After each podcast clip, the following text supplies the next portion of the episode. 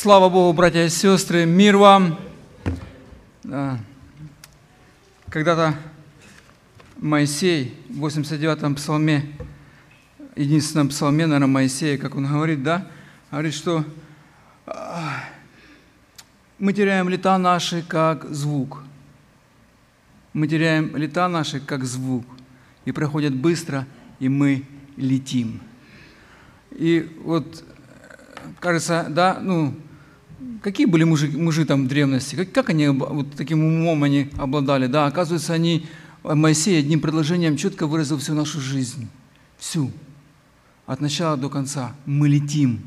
И в этом полете, я думаю, в этом земном полете нет ничего лучшего, чем познание Иисуса Христа, потому что Христос, Он наш Царь, и если вы помните Евангелие от Матфея, оно все о Царстве Его, а приходит Царствие славы Божией. Спасибо, Славик, за напоминание о благодати Божией, которую мы имеем во Христе Иисусе. В 6 стихе в синодальном переводе написано «В похвалу славы благодати своей, которой Он облагодатствовал нас в возлюбленном, в Иисусе Христе». Это Его милость, это Его благодать. И сегодня пятница. От пятницы к пятнице. Они вот так вот шу. Да, знаете, как сказать, как бы в Мексике не было тепло, но дома лучше. 12 ночей пролетело как вот так вот, и все, как звук. И их нет уже, все, уже в прошедшем.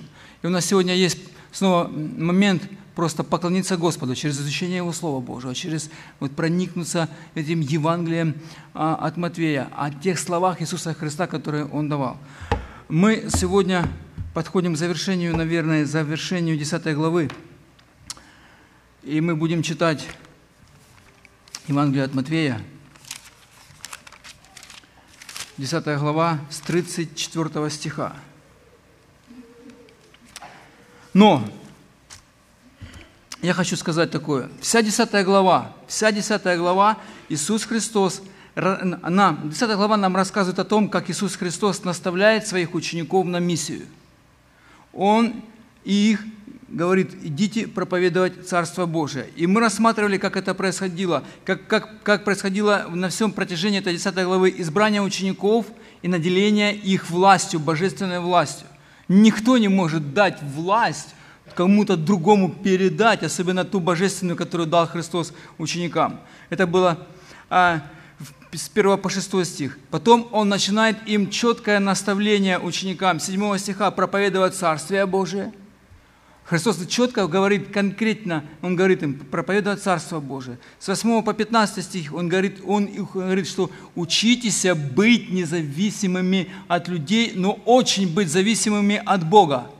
Помните, он говорит, не берите с собой ни сумы, ни посоха, идите проповедуйте, в дом заходите. Да, и он в 16 стихе говорит, я посылаю вас. Братья и сестры, это Божья миссия, это не наша. Потом он их предупреждает, он говорит, 16 по 23 стих, вас не будут принимать. Вас будут гнать, и вы будете ненавидимы всеми за имя Мое написано. Если нас люди не гонят, значит, мы неправильно проповедуем Евангелие, потому что Христос предупредил, что все гонения будут происходить за имя Его. Он должен быть в центре проповеди, это должна быть проповедь об Иисусе Христе, христоцентричной, и за Него, и за Его имя будет весь мир нас гнать. Потом он говорит, что с 24 до 27 стиха «Оставайтесь верными Господу и говорите слова Божьи». Почему? Потому что он дальше говорит, что Бог все знает и все контролирует.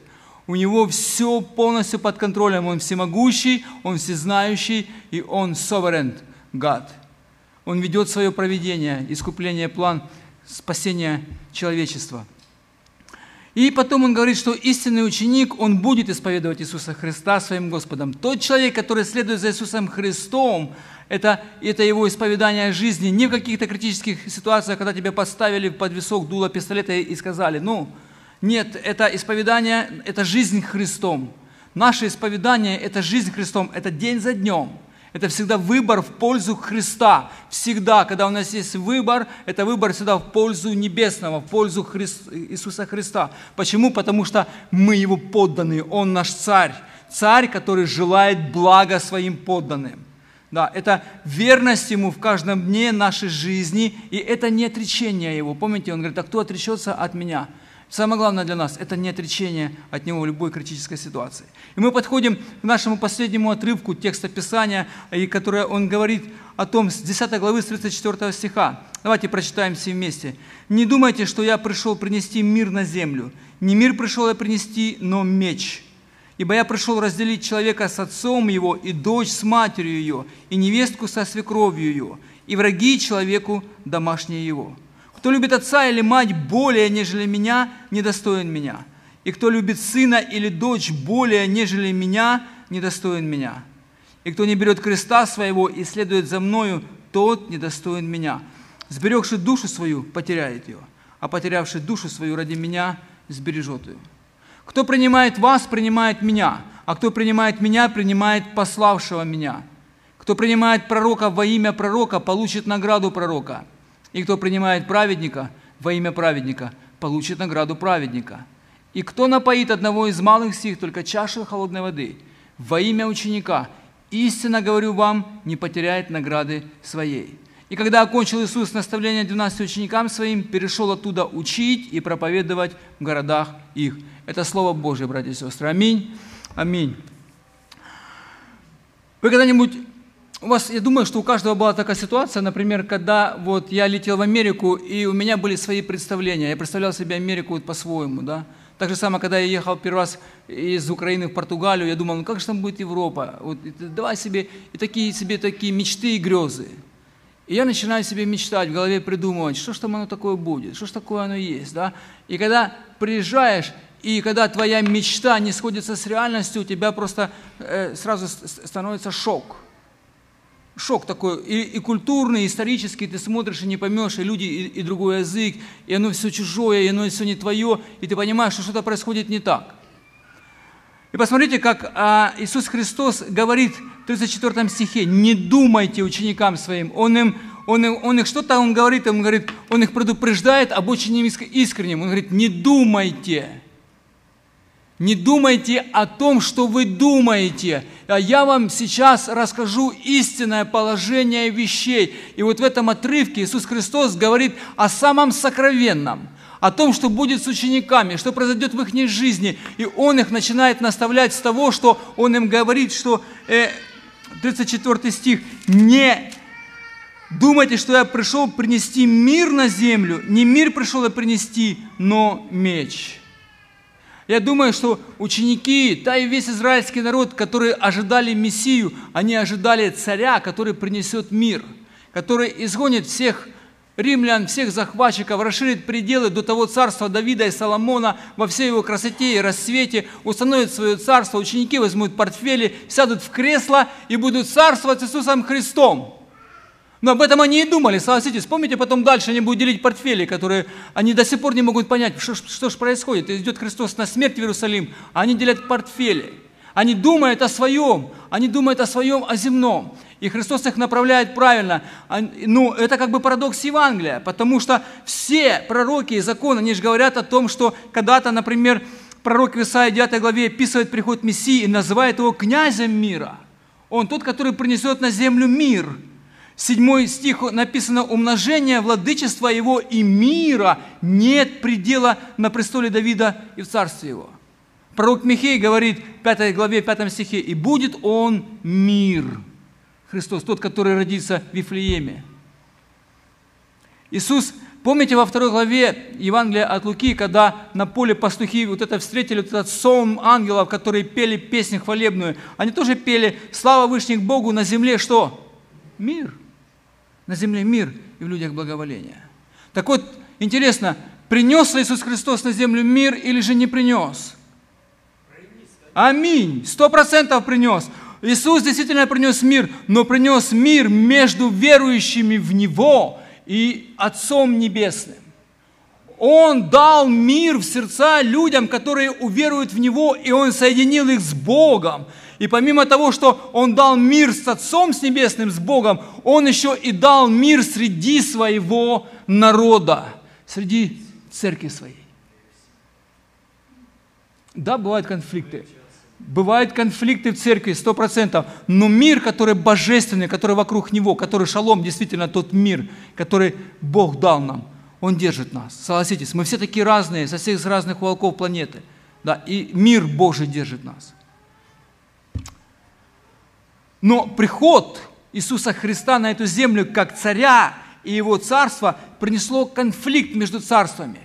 Ведь же царство-то земное от Бога, а здесь царство-то небесное от Бога пришло сюда, и оно вторглось в пределы чужого государства, чужого царства, земного, где правит князь века всего. И какой же конфликт произошел между детьми Божьими и детьми дьявола? Между светом и тьмой, между любовью и ненавистью, между духом истины и духом заблуждения. И это все, это не новое. Это мы проходили в первом послании апостола Иоанна. Об этом он рассказывал в каждой главе очень и очень подробно. Разделение произошло между светом и тьмой, между детьми Божьими и детьми дьявола. И этот кажущийся мир здесь, он просто надутый, потому что всегда враждующая сторона будет атаковать то царство, которое пришло на эту землю. А это Царство Небесное в виде Иисуса Христа и Его Церкви.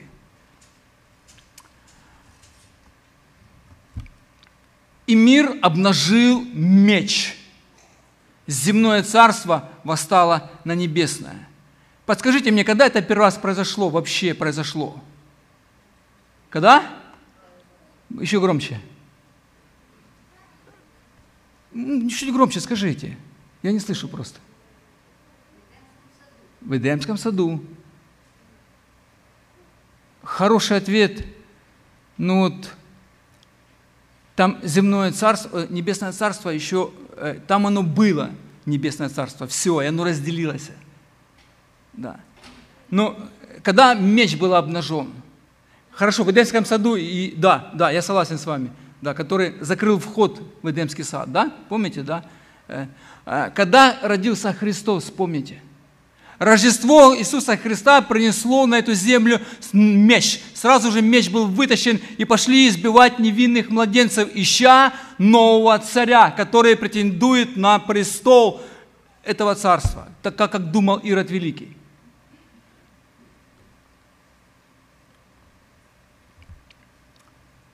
Иисус Христос в этом отрывке, он действительно говорит, что самое сокровенное своим ученикам, чтобы те не были шокированы агрессией этого мира и неприятия их, неприятия нас. Ведь согласитесь, а сколько раз, когда вы кому-то свидетельствовали, да, как вас принимали? В штыки поносили, говорили, что вы мракобесы и многие вещи, которые я слышал, даже в свой адрес. Да.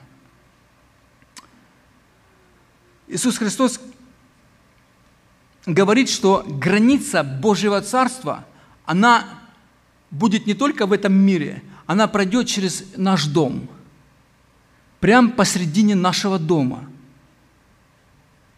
И она разделит наших домашних и родных. Интересно, что когда Христос говорит ученикам, в 17 главе, 14 стихе Евангелия от Иоанна, где он молится, первосвященническая молитва, он говорит такие слова. Вот слушайте, вот Христос говорит: «Я передал им Слово Твое, Отца Небесного». И что дальше? «И мир возненавидел их». «И мир возненавидел их». Я когда-то покаялся в Португалии, прожил уже немножечко, не помню, крещение принимал или нет, ну, думаю, позвоню маме, позвоню матери, как бы ее обрадую. Звоню ей по телефону, говорю: «Слушай, мам, я покаялся, начал ходить в церковь баптистскую, слава Богу, меня Бог изменил, Он меня меняет, я начинаю меняться, эти все старые привычки остались позади». Она мне по телефону так, знаете, как с материнской такой снежностью, говорит: «Юра, ты поменьше ходи в ту церковь, ты вообще поменьше туда вообще ходи в ту церковь». Не вообще в ту церковь, именно в баптистскую, она говорит: «Вообще, ты вообще ходи поменьше в церковь». Понимаете? И когда я услышал эти слова, у меня как-то вот в груди все аж запекло, знаете, от ревности. Я тогда промолчал просто, но я потом, я до сих пор помню эти слова. Непринятие. И это среди родных. У меня сестра родная, она старше меня на 6 лет, я с ней разговариваю, говорю: «Ира, послушай», я говорю, есть Бог, который пришел на эту землю в человеческом облике, чтобы умереть за твои, за мои грехи. Он вечный. И Он придет потом судить этот весь мир. Я говорю, и тебе нужно очень хорошо подумать, потому что тебе Бог дал эту земную жизнь для того, чтобы ты покаялась. Но она мне говорит, Юра, я тебя услышала, я еще не готова к принятию твоего, того, что ты, во что ты веришь. И понимаете, что это происходит прямо в середине дома. Царство Божие проходит границей в центре дома. И вы можете много примеров привести со своими родными и близкими. Я знаю точно, что у каждого, ну не у каждого, может быть, ну у каждого второго есть своя трагедия в доме. И мы молимся, годами молимся за наших людей, которые невозрожденные, которые нас не принимают. От меня дочка убежала, она приехала в Америку, она пожила со мной, она пожила, посмотрела на меня, думает, идиоты какие-то, и убежала. Ее не было 1,5 года, снова появилась, на свадьбу пригласила. И сейчас вроде бы нормальное отношение, но она снова уехала во Флориду. Я ей звоню, говорю, иди в церковь. Не понимает, не понимает.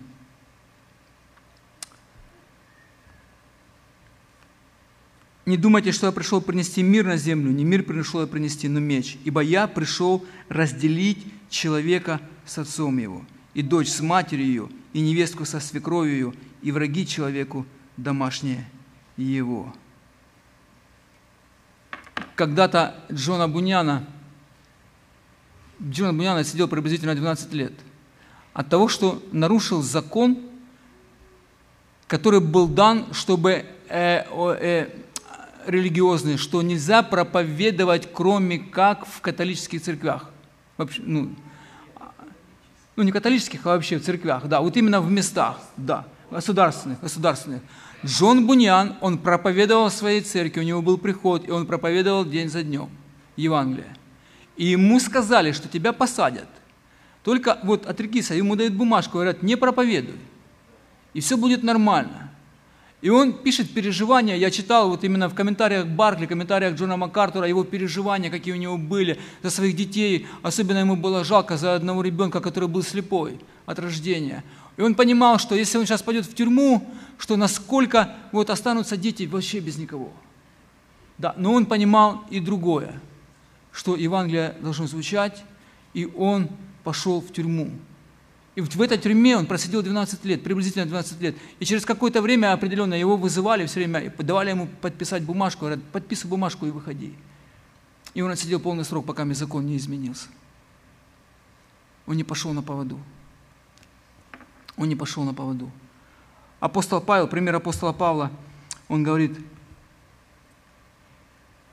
за разделение. Это очень сложно. Когда он был в дереве с Варнавой, и он возвращался через Иконию, Листру, и возвращался снова назад в Антиохию, свою писидийскую, в 14 главе, 22 стихе Деяния Апостола, он говорит такие слова. «Проповедав Евангелие всему городу и приобретя довольно учеников, они обратно проходили Листру, Иконию и Антиохию, утверждая души учеников, увещевая пребывать в вере и поучая, что многими скорбями надлежит нам войти Царствие Божие». Братья и сестры, вы помните те случаи, когда наши родные и близкие просто обращались на нас и просто были агрессивны? Мне рассказывали пример такой, как один человек не пускал свою женщину с ружьем, стоял и говорил, если пойдешь, застрелю. Это какой-то с нашей сродыны, да, Надя? Да, она знает точно, да. Я знаю, как в Португалии одна женщина покаялась, да, и она говорит, я хочу принять крещение.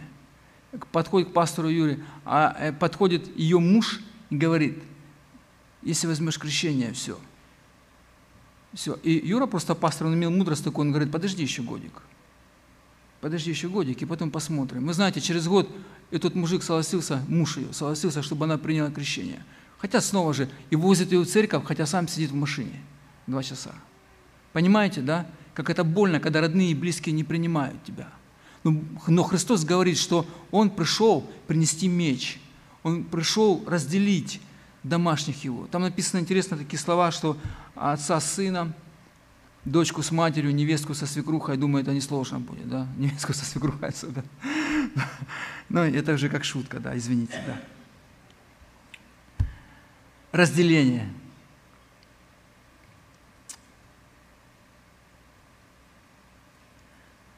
С 37 по 39 стих Иисус Христос говорит, что о посвященности Его. Давайте я прочитаю. «Кто любит отца или мать более, нежели меня, недостоин меня. И кто любит сына или дочь более, нежели меня, недостоин меня. И кто не берет креста своего и следует за мной, тот недостоин меня. Сберегший душу свою, потеряет ее. А потерявший душу свою ради меня, сбережет и ее».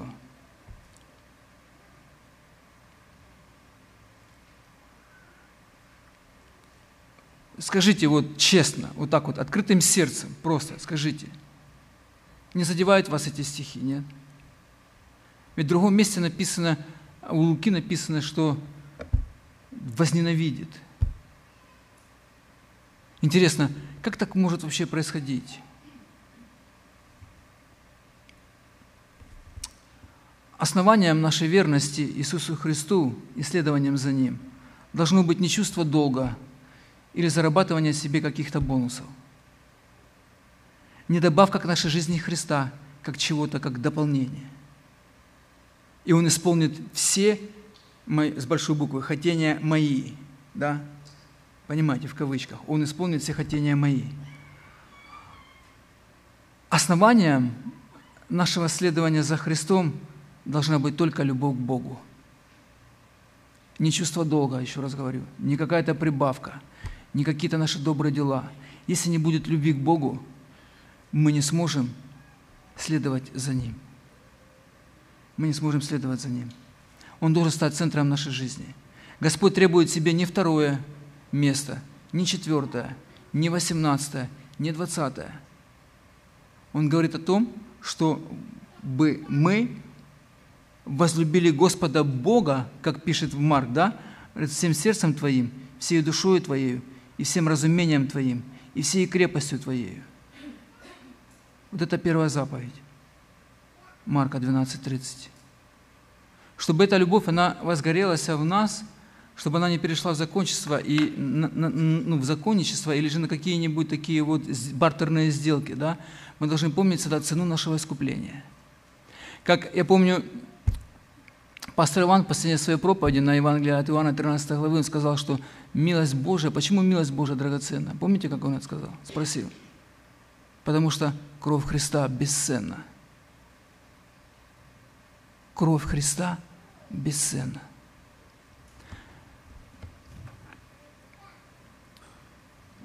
Давайте я просто как бы вот такую картину представьте, да? Бог создал для человека уникальные условия. Эдемский сад, в котором человек согрешил и пошел против Бога.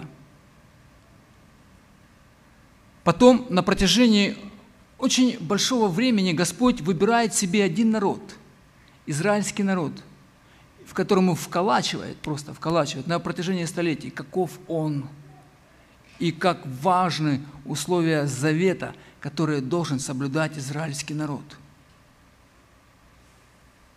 И потом происходит шок вот той местности, где живет израильский народ, где живут язычники, Самария, да, появился человек в еврейском народе, который говорит, что у него есть власть прощать грехи, что он вечный и что он придет на эту землю судить мир, этот мир. Настолько заявление такое вот сильное, да? Ну, сейчас надо здесь сделать такую маленькую такую ремарку, да? Пантеисты, которые верят во множество богов, и индусы, они говорят, что мы часть Бога, что Бог создал Вселенную, что как бы Бог вот в этой Вселенной, Он присутствует, и мы все, которые во Вселенной, мы часть Бога, мы частичка Бога, да? Но только не израильский народ. Израильский народ верил, что Творец, он отделен от своего творения, и он независимый от своего творения, хотя он всем управляет свыше. И тут мы часто забываем, что вот этот человек, который пришел на эту землю, он говорит, я имею власть прощать грехи. И он прощает. Если бы я, понимаете, если бы я, например, Ивану был должен там 20 баксов, или он мне, да, и я его простил, я говорю, ладно, я тебя прощаю, пастор Иван. Или же мне там наступили на ногу, или же сделали мне плохое, или же мне не заплатили на работе, да? Я говорю, я прощаю. Но приходит человек, который говорит, что я прощаю тебя, которого ты, который обидел другого человека. Получается, что все наши взаимоотношения человеческие, все наши взаимоотношения человеческие, все наши проступки и грехи, он говорит так, как будто они все направлены против Него, против Его святого закона и против Его святого характера. Если я согрешил против Ивана, и приходит человек и говорит: я тебя прощаю, меня прощаю. Этот грех, он говорит, ты совершил не против Ивана, а против Бога святого. Это может сказать только или Бог, и человек, или же человек, которому место в сумасшедшем доме. Или мы его должны принять как Бога и поклониться Ему, или отправить его в сумасшедший дом. Вот что происходило там вот в это время, когда разворачиваются все события. Представьте, теперь ученики видят в нем такие дела, которые никто не делал, только кто от Бога сошел. И он прощает грехи. Он говорит об этом. И вот этот конфликт двух царств, земного и небесного, он настолько возрастается, что Христос говорит: если меня не возлюбите, если я не стану центром вашей жизни, вы не сможете идти за мной. Об этом когда-то говорили: любовь ко Христу должна отличаться от такой силы, что любовь к отцу и матери и другим должна перейти на второй план. Ведь он не говорит, что ты просто не люби отца и мать. Он пишет, кто любит отца или мать более, нежели меня. Христос должен оставаться центром нашей жизни. Он должен быть центром, источником нашей любви. И потом уже все остальное любить. Если ты любишь Бога больше всего, тогда он говорит, что возлюби ближнего, как самого себя. Вторая заповедь. В этом закон и пророки, если мы это помним. Хорошо. Во Второзаконии, 33 главе, в 9 стихе, точно такие же есть слова. Только они говорят о левитском колене, которые были священнослужители. А он говорит: об отце своей и матери своей я на них не смотрю, и братьев своих не признаю, и сыновей своих не знает, ибо они левиты, слова твои хранят, и закон, и завет твой соблюдают. Колено Левия, священнослужители возле скинии, и потом возле храма, они поставили служение Богу выше, чем любовь к братьям и сестрам, и к матери, и к отцу. И об этом точно так же говорит Христос. Он говорит: но если я Бог, если я Творец, если я искупитель душ человеческих, то я должен быть на высшем пьедестале.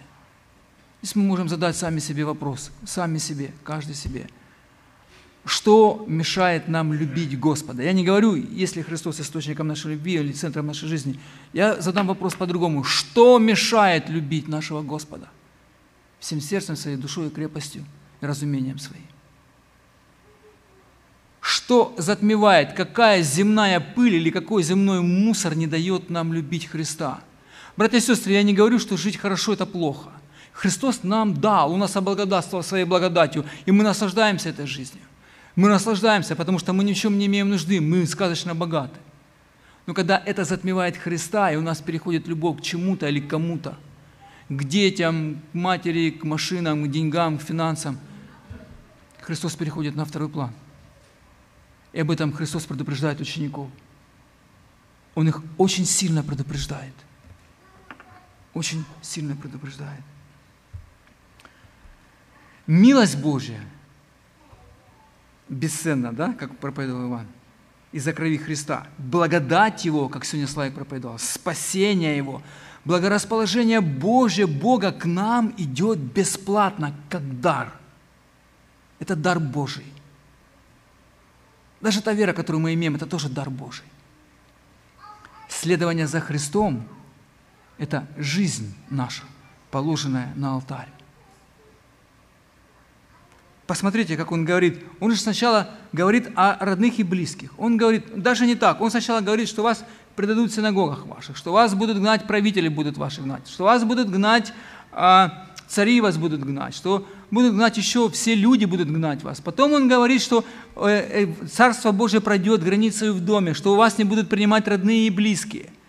Это уже ближе к телу. И потом он говорит о ком? Он говорит о себе родном. Он говорит, а я. И он потом говорит интересные слова, он говорит: «И кто не берет креста своего», вот это уже фокус, он фокусирует не с людей, а на свое сердце, на себя. Он говорит: «Теперь посмотрите каждый на себя.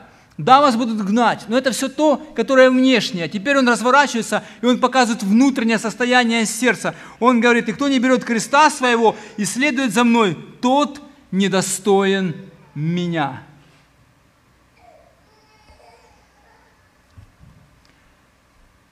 Я хочу снова сделать такую ремарку, братья и сестры. Христос еще не страдал. Христос еще не нес свой крест на Голгофу. И Он уже говорит ученикам. В то время в истории вот этого, когда это все происходило, незадолго до этого Иуда Зелот, галилеянин, он произвел великое восстание против римлян, его быстренько подавили, и 2000 человек, приблизительно около 2000, их всех распяли вот так вот вдоль дороги, чтобы каждый еврей видел и боялся, чем грозит следующее восстание. И ученики, видать, когда слышали слова Христа, что «возьми крест свой и следуй за мной», они думали только о физической смерти. Но Христос ему говорит, он больше, чем о физической смерти. Он говорит о полном умирании для себя. Крест – это орудие смерти. И он им говорит: отвергни себя, возьми крест свой и следуй за мной. Это настолько категоричное заявление.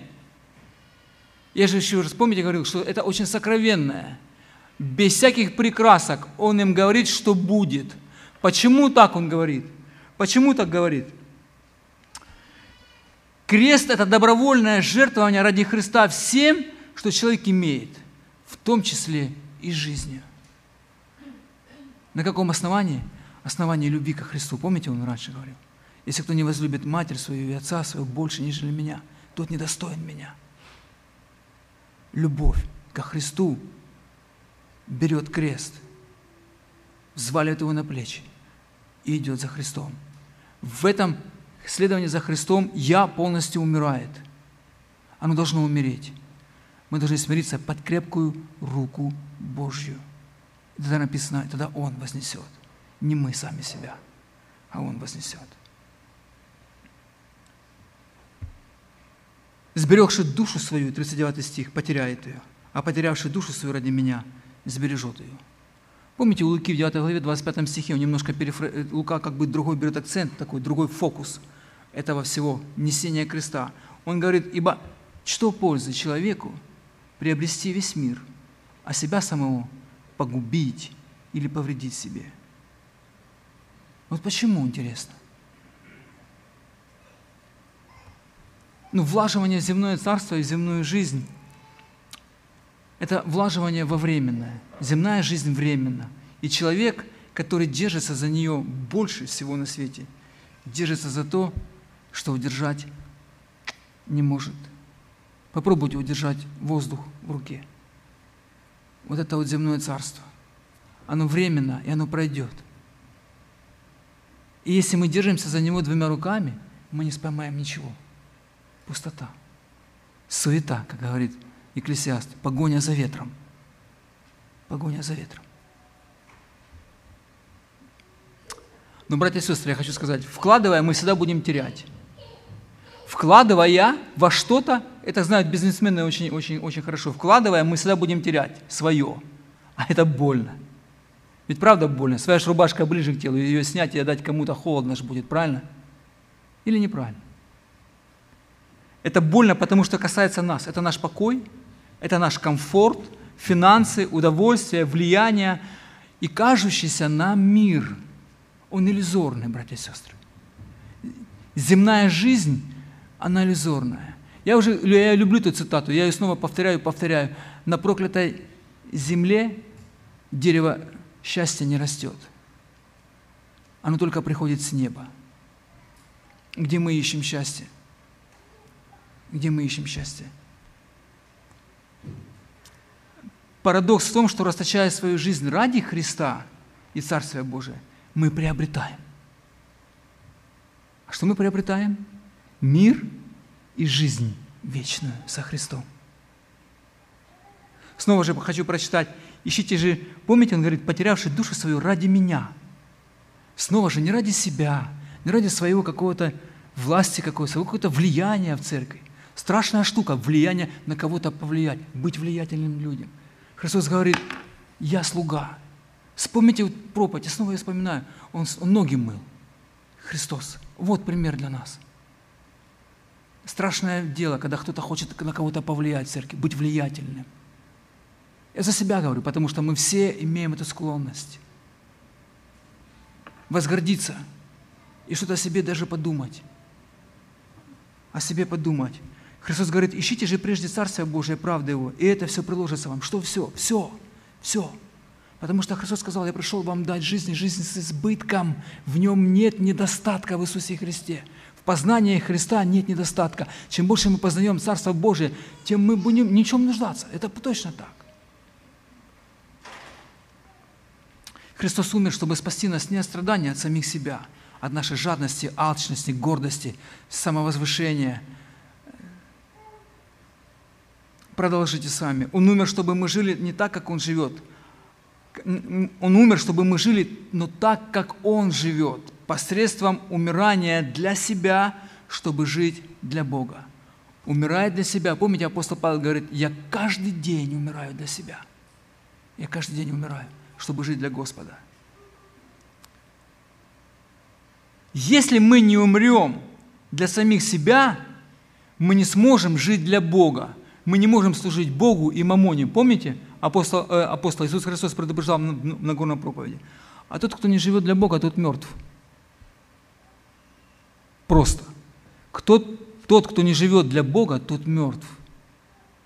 Мы можем проверить свою жизнь, насколько мы посвящены Иисусу Христу, как мы следуем за Ним, насколько мы живем для Него, как мы учимся жить, как мы хотим, как мы учимся, не учимся просто жить Христом, чтобы Христос стал центром нашей жизни, ведь мы не можем сразу постичь этого. Шаг за шагом наша жизнь, поэтому нас Бог не забирает сразу на небо, а Он дает нам такой удивительный факт с покаянием и с оправданием, Он дает нам сразу освящение, чтобы мы освящались, и главная цель Иисуса Христа, чтобы мы больше и больше были похожи на Него, чтобы что, зачем? Чтобы быть представителями Его Царства на этой земле.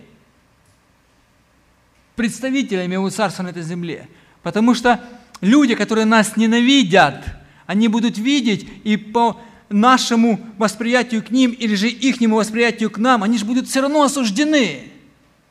Помните, я рассказывал один случай, у меня был такой случай, я встретился со своим другом вечером поздно, там в Португалии, в Лиссабоне, мы на улице с ним встретились, я ему начинаю рассказывать Евангелие, он говорит, что ты мне рассказываешь, говорит, ты что, поехал? Он говорит мне, ты думаешь, что ты говоришь? Я говорю, слушай, я тебе скажу так, ты придешь к Богу на суд. Он говорит, а что я туда приду? Я туда не приду. Он говорит, не-не, я говорю, подожди. Я говорю, ты придешь к Богу на суд, и Бог тебе скажет, тебе оправдания нет. Почему? Потому что ты слышал эти слова сегодня от меня, и Бог тебе напомнит эти слова. И весь мир будет осужден перед Богом. Те, которые слышали наши слова и не уверовали, но они будут осуждены за свое неверие, если мы правильно передаем слова Божьи.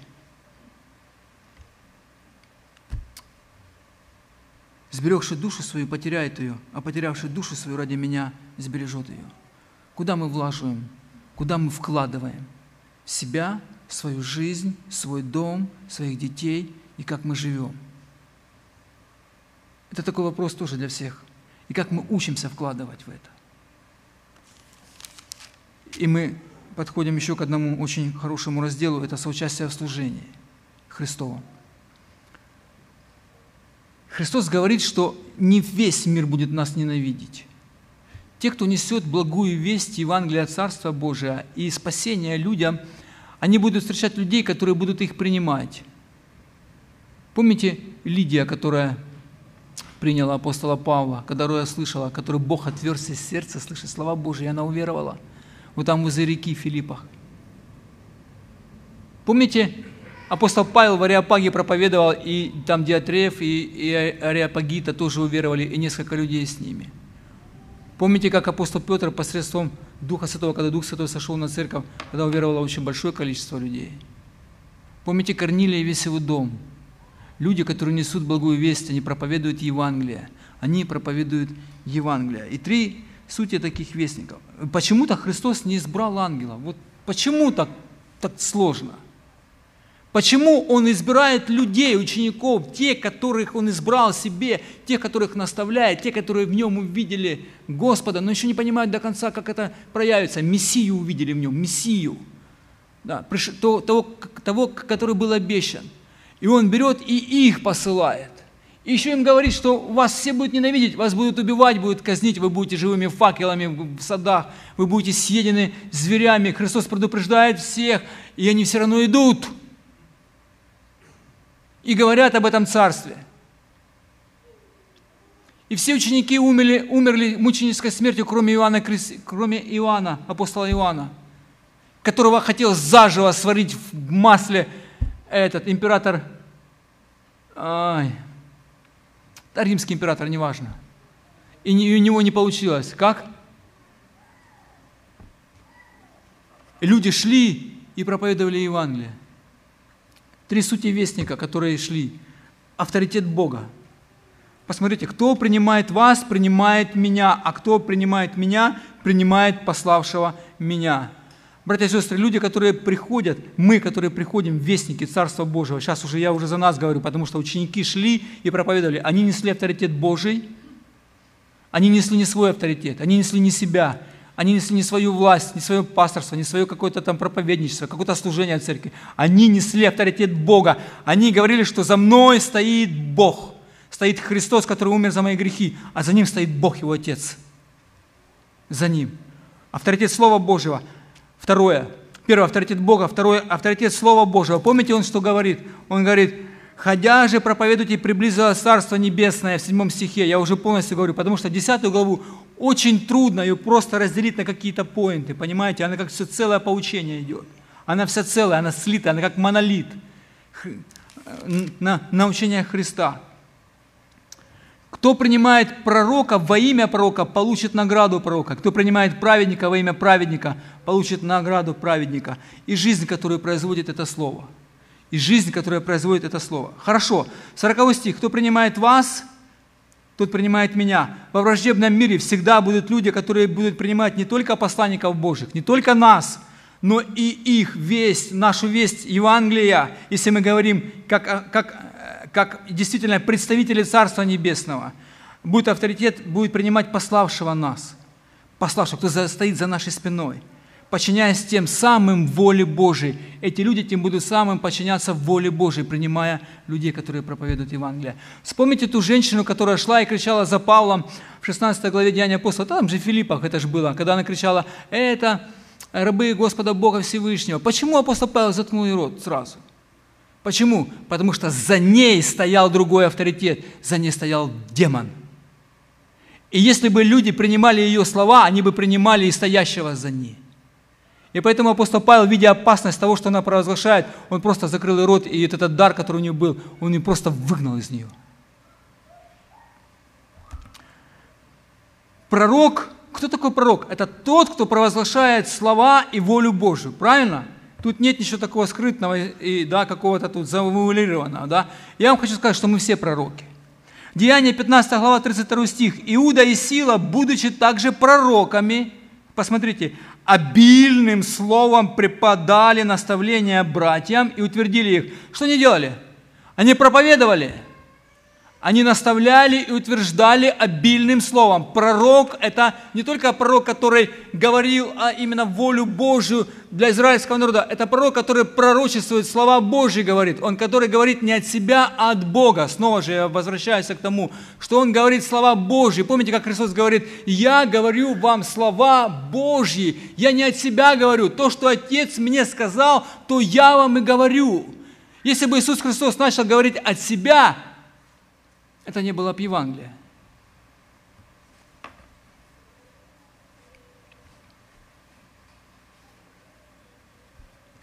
Кто принимает праведника во имя праведника, получит награду праведника. Я бы хотел спросить, а что это за награда, братья и сестры?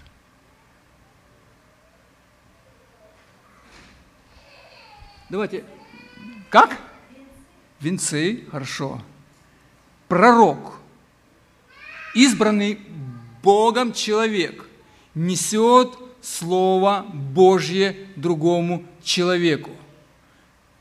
Заходит в дом, начинает проповедовать Слово Божье, Евангелие, с авторитетом Божьим, со Словом Божьим. Что производит в этом человеке, который принял этого пророка к себе домой? Ведь его же многие не принимали, даже и близко. Что производит Слово Божье в человеке? Жизнь, спасение. Все, что может пророк подать, самая большая награда, которую может пророк дать, как пророк людям, это дать им спасение через Слово Божье. Ведь Слово Божье живо и действенно. Оно живо, оно может принести жизнь в этот дом. Государи мои, скажите, что мне сделать, чтобы спастись? Веру Господа Иисуса Христа. Помните, апостол Павел говорит этому стражу, который из трех. Веру в Господа Бога спасешься ты и весь дом твой. Павел был пророком, и он пророчествовал слова Божьи этому стражу. И он уверовал. И он что? Какая награда? Какая награда? Жизнь вечная со Христом, пророка. А какая награда праведника? Знать истину, поступать правильно. Праведник – это тот, который не просто живет праведной жизнью, он знает истину, потому что только в истине можно быть праведным, только в Иисусе Христе можно быть праведным, и только в Нем знать истину и правильно применять ее в жизни. Знать истину – это очень ценно. Времени нет просто потому, что мы всю эту истину потеряли в Эдемском саду. Все. И все пошли, куда захотели. И Бог, написано в 14 главе Деяния Апостола, Он такие слова страшные говорит. И Он попустил народам ходить своими путями, не зная истины. Вы можете себе представить, как это страшно, не зная истины и не зная Всевышнего авторитета Божьего. Апостол Павел проповедовал в Ареопаге и говорил, что Бог повелевает всем повсюду покаяться, дабы вы избежали суда Божьего. Помните, ибо Он предназначил день, который будет праведно судить весь этот мир, предопределив там сына, мужа, который будет праведно судить эту вселенную. Помните, пророк Иона возвещал Ниневию, когда он пришел в Ниневию, что он говорил? Он говорит, покайтесь, ибо Ниневия будет разрушена. Пророк приносит спасение, покаяние. Награда праведника – это знание Бога, Бог истинен. Братья и сестры, чаша холодной воды ученику. Это не то, что мы дали ученику чашу холодной воды, и он спасся, тот человек, который дал. Нет. Вы можете себе представить, чаша холодной воды, вот в этой жаркой стране, что может быть лучше? Давид когда-то писал, помните, он говорит, в земле пустой, иссохшей и безводной, что может быть лучше чаша холодной воды? Христос, когда пришел на землю, Он представлял Царство Небесное в одиночестве. Он был один. Он прошел этот путь, и Он буквально взял, братья и сестры, свой крест на плечи и понес его. Он прошел человеческий путь до конца, чтобы через страдания и смерть примирить нас с Богом. Мир принести. Примирить нас с Богом. Он был распят за нас, чтобы Его смерть смыла наши грехи. Его смерть смыла наши грехи. И что смертью Он победил саму смерть. На этом пути страданий не нашлось никого, кто бы подал Ему чашку воды. И Он, когда висел на кресте, Ему подали уксус. Воины, противники. Но он остался верным Отцу Своему Небесному. Он остался верным, и он не сошел со креста. Апостол Иоанн пишет в 17 главе, там же в Евангелии от Иоанна, что он посвятил себя за учеников. И не только за учеников. Что он и молился не только за учеников, но и верующих по слову его. За нас с вами, братья и сестры. Сегодня Его Слово, которое живое и действенно, оно изменяет нас и наши сердца. День за днем. Это происходит потихоньку. Мы не сразу все святые, и мы не будем святыми. Мы только в вечности получим вот эти прославленные тела, когда мы можем предстать пред святым Богом. Только там. И только через ходатая нашего Иисуса Христа. Но наша цель на этой земле, помните, наши дни летят как звук. И нет. Все больше и больше мы могли быть похожими на Иисуса Христа. И зажигать в людях, во враждебном царстве. Это желание войти в царство славы Божьей. Аминь, братья и сестры. Аминь. Давайте молиться, славить Бога, Господа Бога.